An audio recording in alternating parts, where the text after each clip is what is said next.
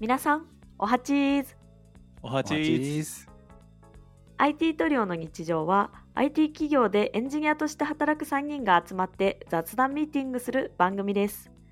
IT 界隈のリアルなお話をお届けしたり、私たちと同じような業種の人たちに共感してもらえるようなお話をしていきたいと思っております。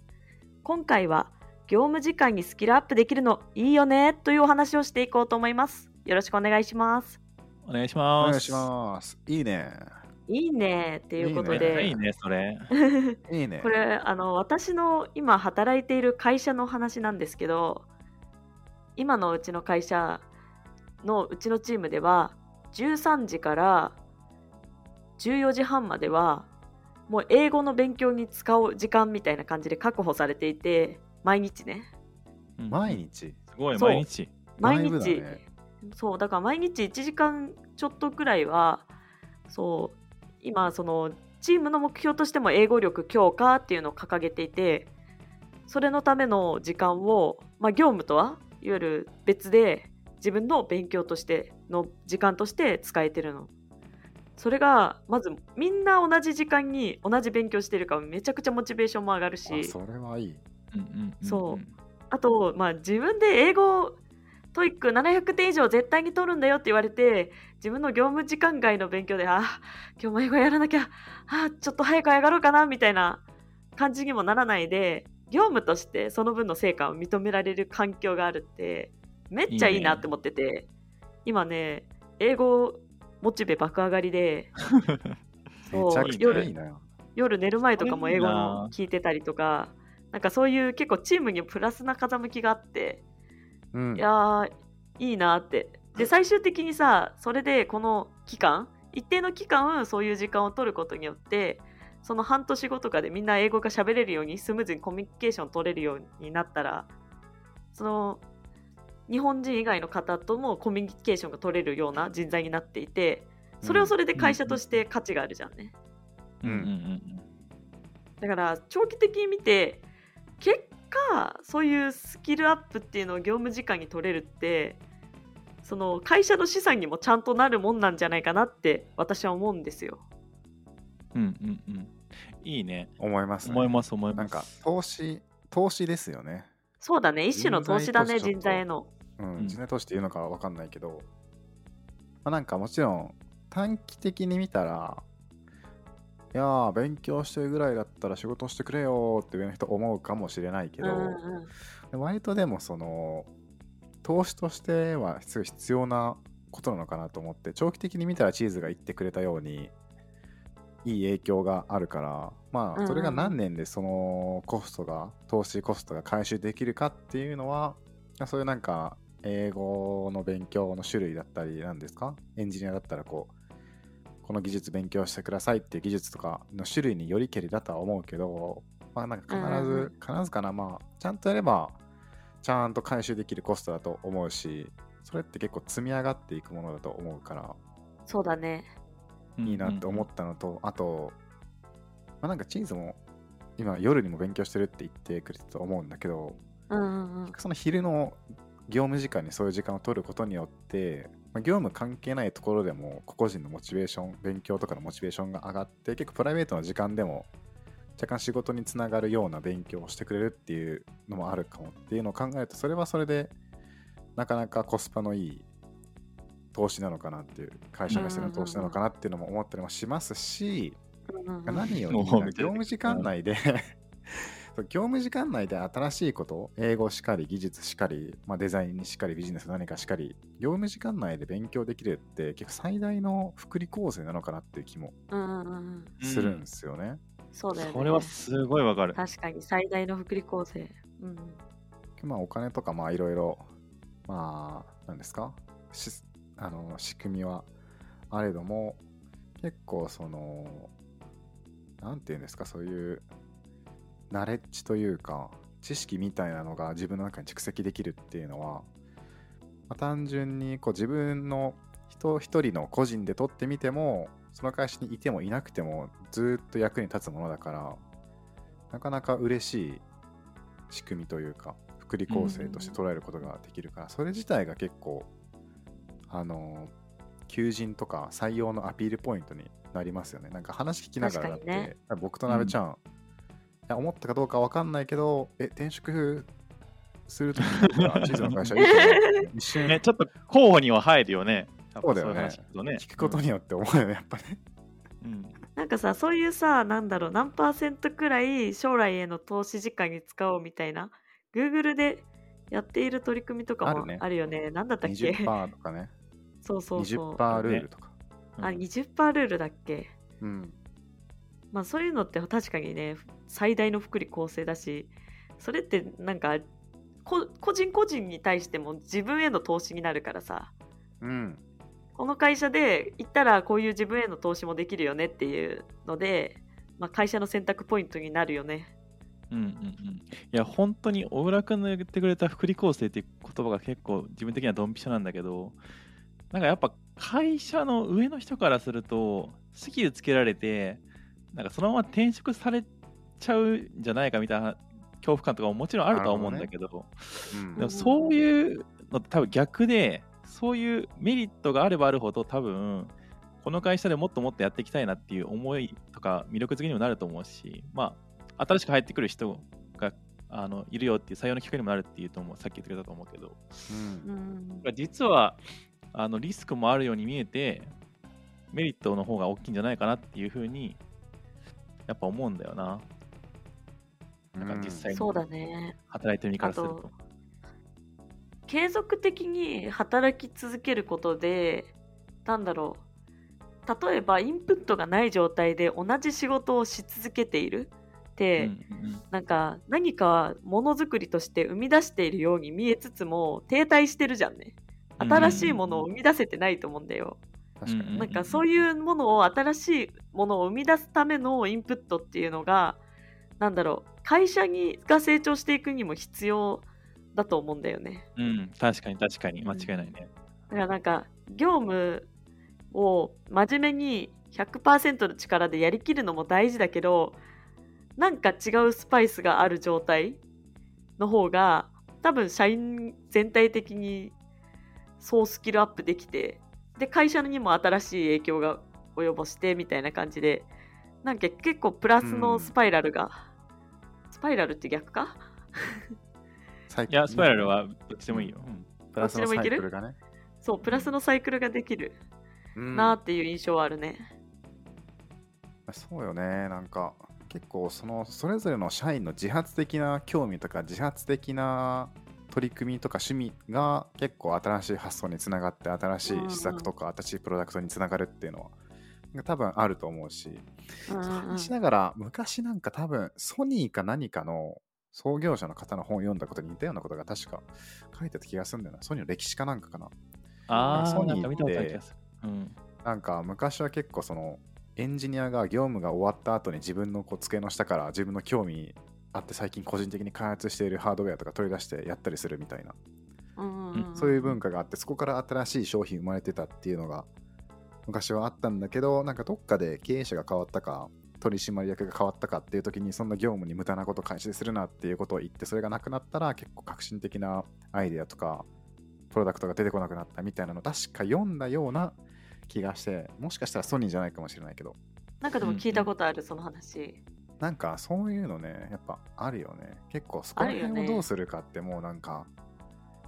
その会社のトップに近い人たちがそこら辺をどう捉えるかって結構変わってくるというか、うんうんうん。そんな気がそうだねするよね。いや、本当にね、業務に遊びはね、必要だと思いますよ、本当に。いうん。んや、すごい。え、そのさ、チーズさんはさ、はい。英語の勉強してるって言ってたけど、なんか、なんていうのかな、メンメンバーの人たちと、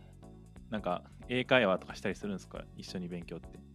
あーあのねそれはねまだねなんかレベルが違う？なんだろう研修グループはまた違うのよチームで。うんうんうん。えーでえっとなんかチームでモチベーション上げるためにあのスタディプラスで自分たちがやっていることこの勉強を今日したよっていう共有とかしているけどチーム内のコミュニケーションはまだあんまりできていなくて一つスクラムイベントのこの時の発言だけ英語にしましょうとかやってるえー面白い。えーそうでちょっとずつそうスクラムイベントのこういう時はちょっと英語で喋ってみようかみたいなものを増やしていく予定って感じかな。うんおもろいよね。その勉強したことがさ、実践としてちょっとずつちょっとずつ取り入れられていくっていうのも結構おもろいなと思って。なんかいいな、そういうのができるって。なんか成長実感にめちゃくちゃつながるじゃんね。うん、目標に入れてるっていうのもあるしね。だからこそみんななんだろう、お同じ足並み？で、まあちょっとまあレベル感は違うと思うけど、同じ方向を向かって一緒に頑張っている感覚とかは結構燃えるよね。うんいいね。うん。だいぶ燃えてるね。し、私めっちゃ英語苦手なんですよ、まず。もう、あの、あれ、なんだったっけ？センター試験でトラウマなレベルな点数取ったりしてたんで、はいはいそう、なるほど私ね、めちゃくちゃ苦手で、最初、なんだろう、本当に英語始まるの不安だったんだけど、うん。そう、毎日やってんのがいつの間にか楽しくなってるかいやら。すごい、すごい、すごい。それだけトラウマある人でも、こんだけやっぱり楽しいって思えるような状態になってるっていうのがもう本当にすごいわ。そうだよね。それが、やっぱ、すごいなんか、取り組みとして大成功しているというか。うん。そうだね。あと、うちのチームがね、いいチームっていうこともあるよ。みんながなんか自発的に前向きに、なんかマイナスことなことを言わないで、みんなが頑張っているっていうのを刺激に得て、自分も前に進んでいこうっていう気持ちになれるっていうのはすごいあるね。すげえなんか、青うん、春漫画みたいな。青春漫画、ジャンプだよ、ジャンプ。確かに確かに青春漫画だね。努力、友情、あれなんだっけ？勝利だね。努力友情勝利か。そんな感じがした。確かに確かに。友情ですね、これ友情パワーありますよ。いう努力もしてるから、うん確かにみんそしたらなで努力してね。市場で勝利していくっていう。はいはいはい。うんで、みんな英語ペラペラと。すごいね。勝ち組じゃん。勝ち組よ、勝ち組。まだそんなところまでいけてないんですけどね。IT トリオいやなんかさその公用語英語にするぞみたいな話とかはさ結構増えてきてるような気はするんだけどさなんかね、それをさ実際にそのメンバーにさあのスキルの水準をどう上げていくかとかそういうなんていうのかな。実際の仕組みにまで取り着手できてるところってまだまだ少ないかなと思ってて。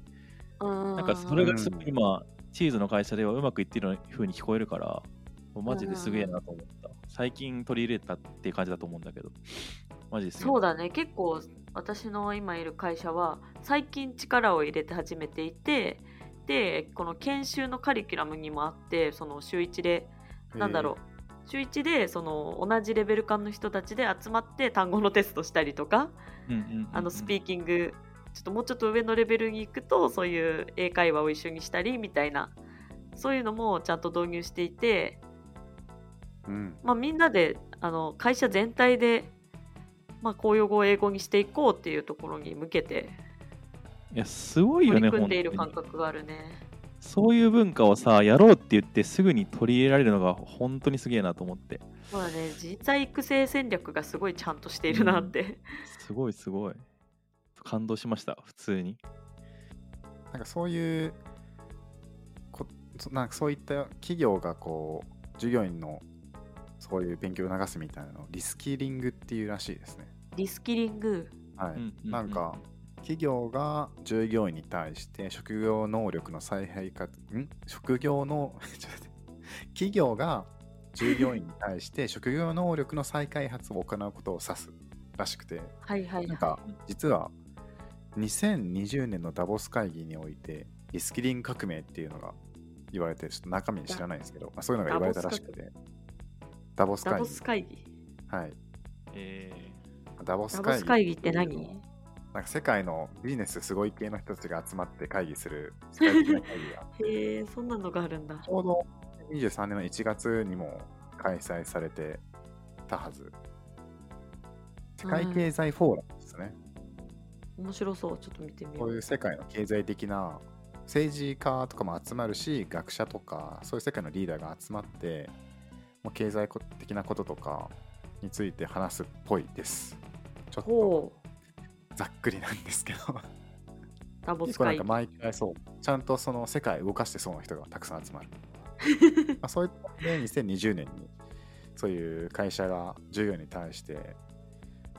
職業能力の再活を再開発をしましょうだからした方がいいって言ったのか分かんないけど、とりあえずその単語としてはそこら辺で言われたことによって広がったらしいんですけどリスキリング。リスキリング僕も地図のその話題を聞いて調べて初めて知ったんだがまあなんかちょっとそういうのと似てる気がするよねだから多分僕たちは今確かにねこう一従業員の立場から話していいねいいねって言ってたけどそういうなんか世界的なリーダーが集まるところでもそういうの大切だよって言われてるんだからとなんかまあまだ僕たちには見えてない合理性とかもあるんだろうからそういうの増えていったら嬉しいねうんそうだね。どうなんだろう。日本の会社であんまりこういうことができている会社ってそんな多くない気がしていて。うんうん 正直言うと。うんで、なんか海外の方がやっぱ先進的にそういう機会が設けられているのかな。言葉がこうやって出てくるってことは。そんな気もするよねなんかうんそういうのをちゃんと整備していないと人が流出していくみたいなのもありそうだけどなんか確かにね。もうちょっと海外だと転職がまあ日本の IT 業界を例にとったらもうすでにカジュアルなんだけど働いてる人全体を取ると多分世界的に見ると日本は転職に対するハードルというかみたいなのがちょっあとまだ高かったりして、ねうん最近なんか政府とかがジョブ型雇用とか言い出したりしてあ。なんか増えていきそうな気はするけど、まだまだっていうのもあると、そういうなんか会社の中のシステム、投資とかをどう整備していくかっていうのは割とこう転職がもっとカジュアルになってそういうとこ整備しないと人が離れていくっていう状況がもっと広がっていくとなんかもしかしたらまた違った側面から推進されるのかもとか妄想しましたね。なんか世界全体で見てもさなんだろうそういうまあいわゆる日本人が成長していかなきゃいけない現在にあるかなって思ってて。うん。まあそういうことがちゃんと広まっていくことによってより日本人っていう 人間人種の価値も上がってくるんじゃないかなって、海外に 欧米に通用する。うん話が極端かな。壮大だった極端だな。っていきたい。でもなんかいやいいねいいね。楽しい楽しい。なんかなんか日本の働き方って停滞というか定着というか、なんだろうあんまり波風立たずに生きていきたい徐々に徐々に年功序列で伸びていくみたいなうん。感じがあるけど、なんかあの感覚なんか人間を成長を止めているんじゃないかなっていう感じがして私は合わないんだよねううん。ああ、僕も嫌です。嫌いです。やだよねそうそういうなんか結構大手思考の考え方は私は苦手だからし自分で勝ち取りたいじゃんね。その技術もそうだし、うん。なんだろう、まあいいプロダクトを作るっていう部分でもまあそれこそまあ認められるとか給料とか。はいはいはい。うん、うん。ちゃんと自分で勝ち取ってなんだろう自他ともに認めるような存在になりたいじゃん。うん。うん。わかる。うんうんうん。なりたい。なんかそういうのが認められている風習が日本には少ないよねうん。この IT の界隈が進んできたっていうところくらいかなって思う。でもなんかそれで日本が成功してきたから抜け出せないみたいなのがなんかあるんかなっていうのはいろいろ見ながなら思うるほどね。なんかもうちょっと昔の時代だともうちょっと何やったらいいかっていうのがはっきりしているから特になんか個人のそういうのを考えずトップが決めたことをみんなでさあやるぞって言ってやってだけで成功していたっていうのは多分なんかもうちょっと昔だった気がするんだけど今ってもうちょっと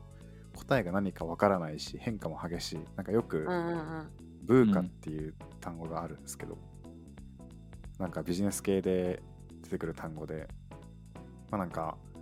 えっとね英単語の変動性不確実性複雑性曖昧性みたいな4つのキーワードを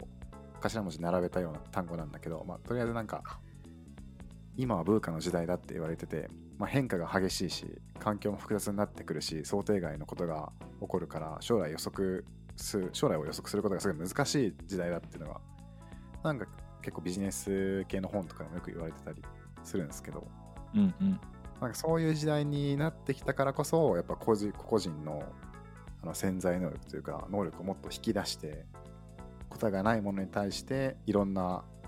考とか頭を使って道を見出していくみたいなのが必要だからこそ多分そういうさっき言ったリスキリングとかっていうのがいいよねって言われてるような気がするんだけどなるほどね。ブーかね。全然知らない言葉出てきたわ。多分調べたらねすぐ出てくると思います VUCA でブーカですほう。勉強になります、小倉先生。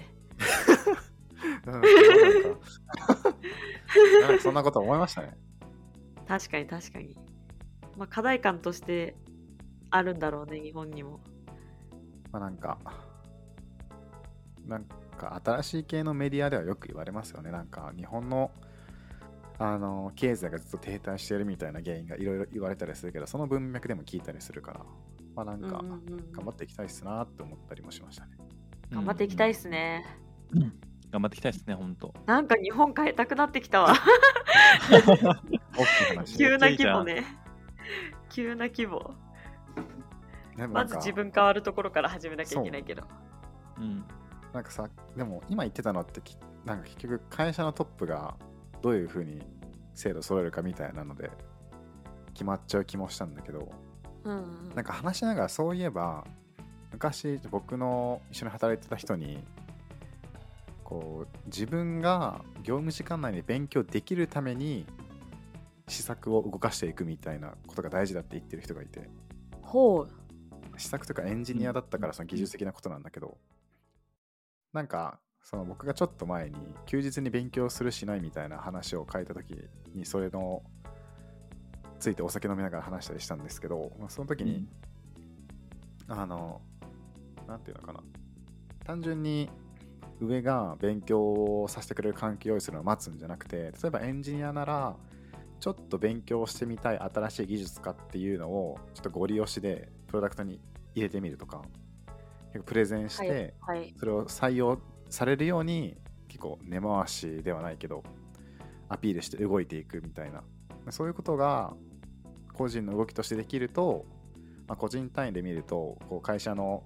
仕組みが何であるかとかは関係なく業務時間内で新しいことを学べる時間っていうのが作れるからそういうのを意図的に、あの整備していくっていう動きが結構個人としては実は大事なんじゃないかっていうのを言ってる人がいて、はいはいはい、はい。それ聞いた時確かにそうだなとも思ったし今話しながら結構その会社があの仕組み用意してくれなかったとしてもまあその会社に見切りをつけて転職するしないとかまた別の話として置いといてその会社にいる中でこう個人のそういう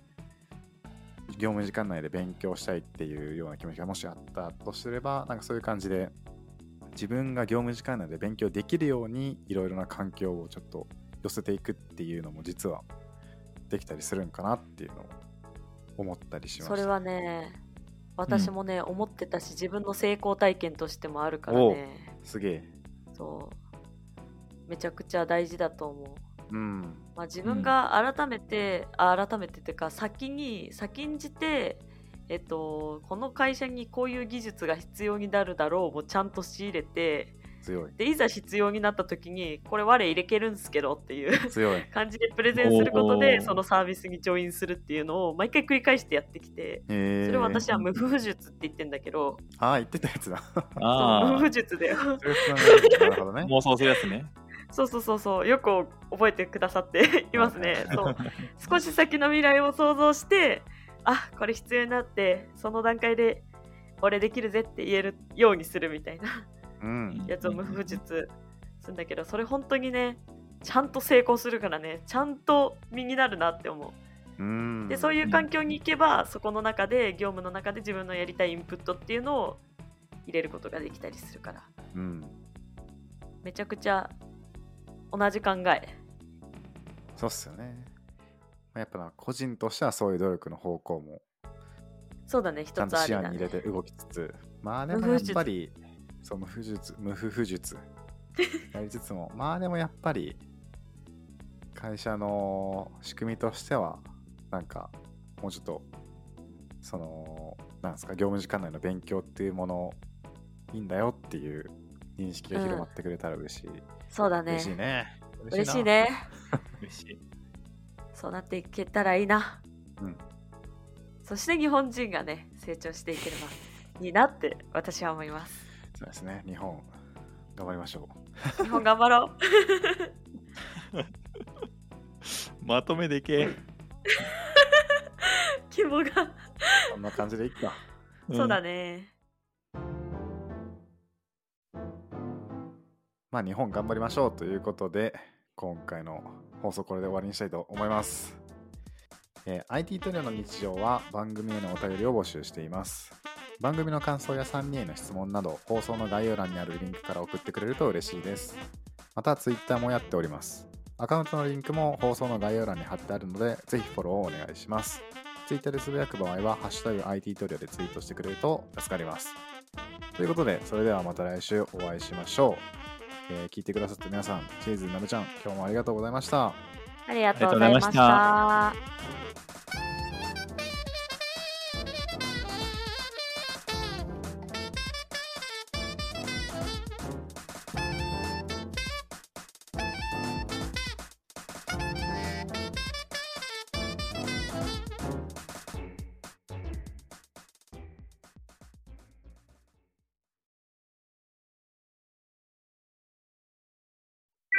And now, a short commercial break.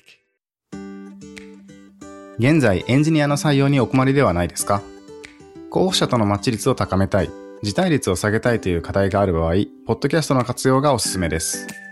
音声だからこそ伝えられる深い情報で候補者の興味関心を高めることができます